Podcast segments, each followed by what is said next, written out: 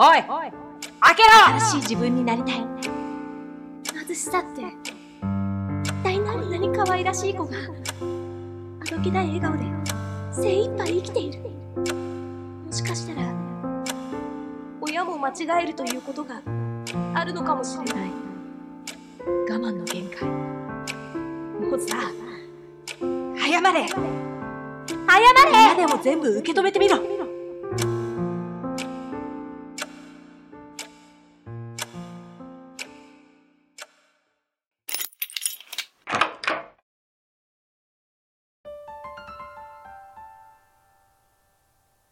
西村直子エピソード1母の変化私は私立の幼稚園に通っていた。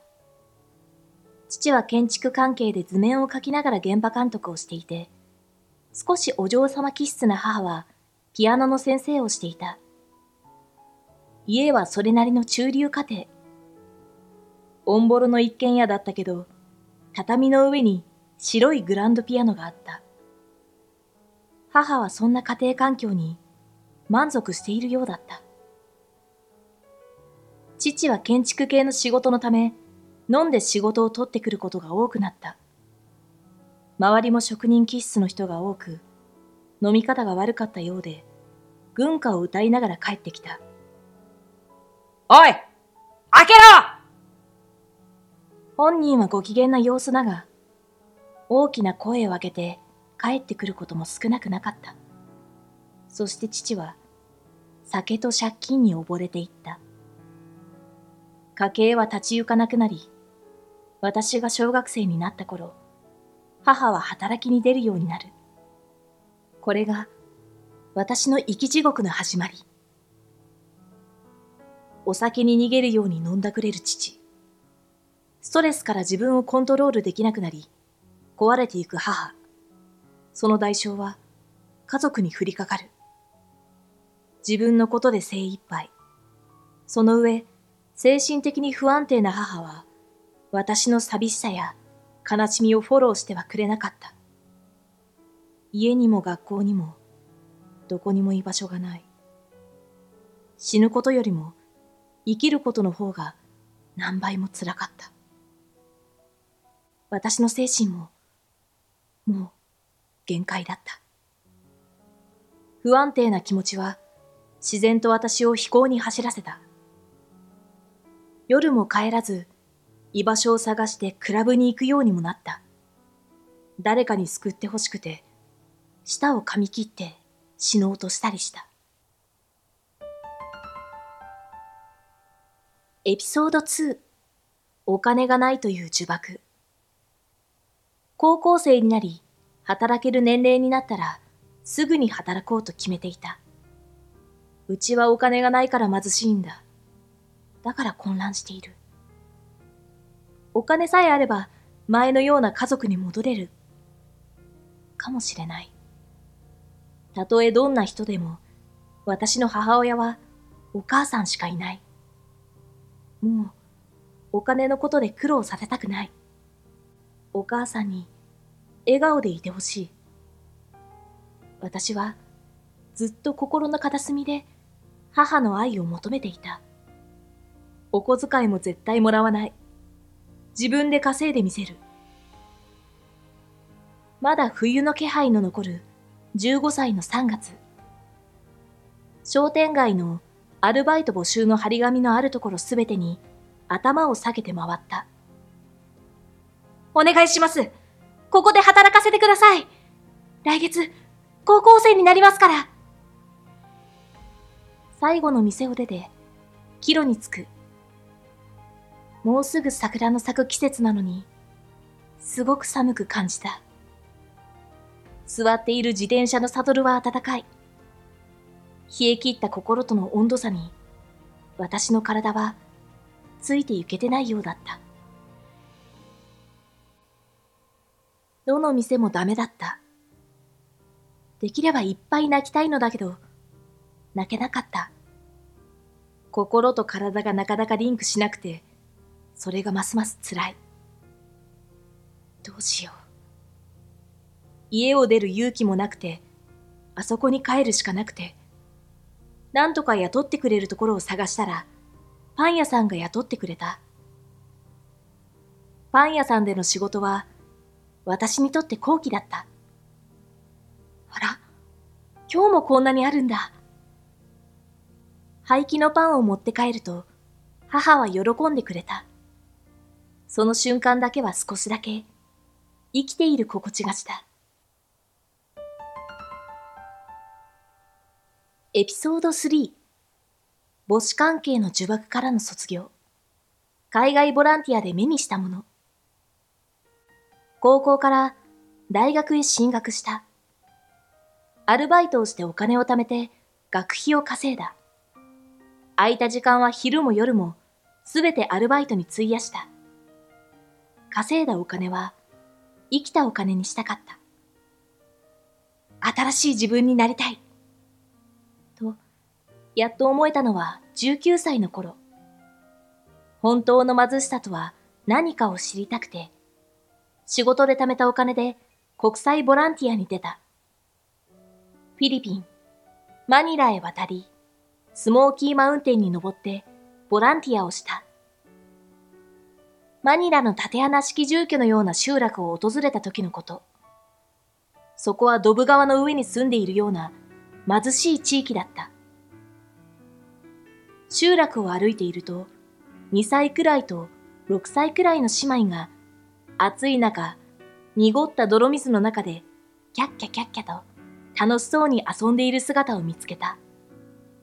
私は、彼女たちをしばらく呆然と見つめた後、急に胸が苦しくなった。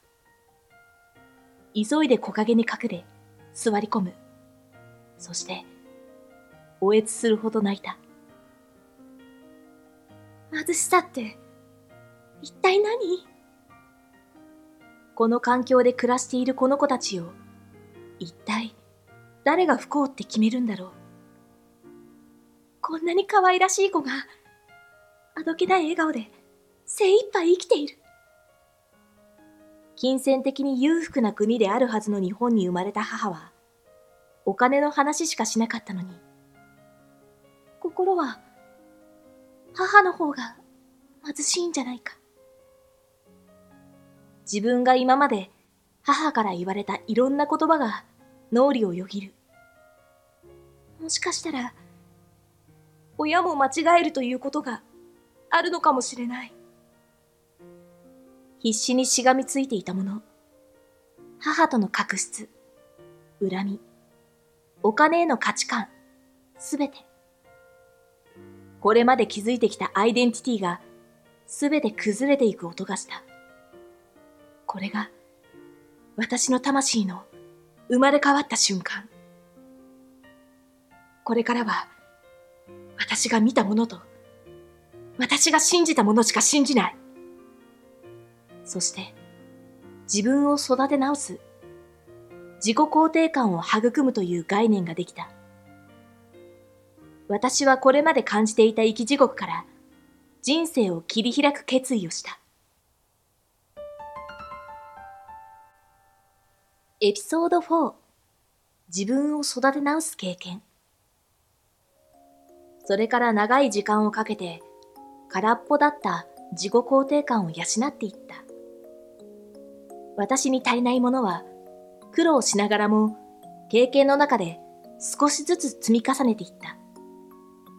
恋人という存在ができて、人に認められる経験をして、就職して、仕事を通して、まっとうに誰かに必要とされる経験をして、自分の経験を人に話すことで、自分自身を受け止め直す。どれも一筋縄ではいかなくて苦しい時もあったけど、少しずつ、少しずつ、自分を許し、認めてあげる行動をとる。そして勇気を出して、これまでの私を育てた父と母に、辛かった頃の話を本気で伝えることもした。それは、ある日、飲んだくれて帰ってきた父と母が朝方まで喧嘩をしていて仲裁に入った時、もう我慢の限界。母と喧嘩する父を見ていて、無性に腹が立ってきた。もうさ、謝れ謝れ席を切ったように叫ぶ。どれだけ偉そうにお母さんになり言われても、一生頭上げたらダメだよ。お母さんが働いたからここまでなんとか生きてこれたんだから。それなのに、ここまで人に迷惑かける筋合いなんてない。今まで精神的におかしくなるほど母を苦しめた父に、私は怒り、本音をぶつけた。豆鉄砲を食らったような母の顔。あなた、私の味方でいてくれるの？そんな目つきでこちらを見ていた。お母さんも生きるのに、ただただ必死だったのかもしれない。そう思えてきて、私は母を抱きしめた。一度、お母さんを受け止めてあげよう。そしたら、私のこと、受け止めてくれるかな？その後、母にもこれまでのすべての感情、経験を話した。悲しみも、苦しみも、寂しさも。私の記憶、気持ち、嫌でも全部受け止めてみろそんなやけな気持ちも半分。でも、それでよかったみたい。私の心の確執は、みるみるほどけていった。やっと、お母さんを捕まえた気がする。母を許せた瞬間だった。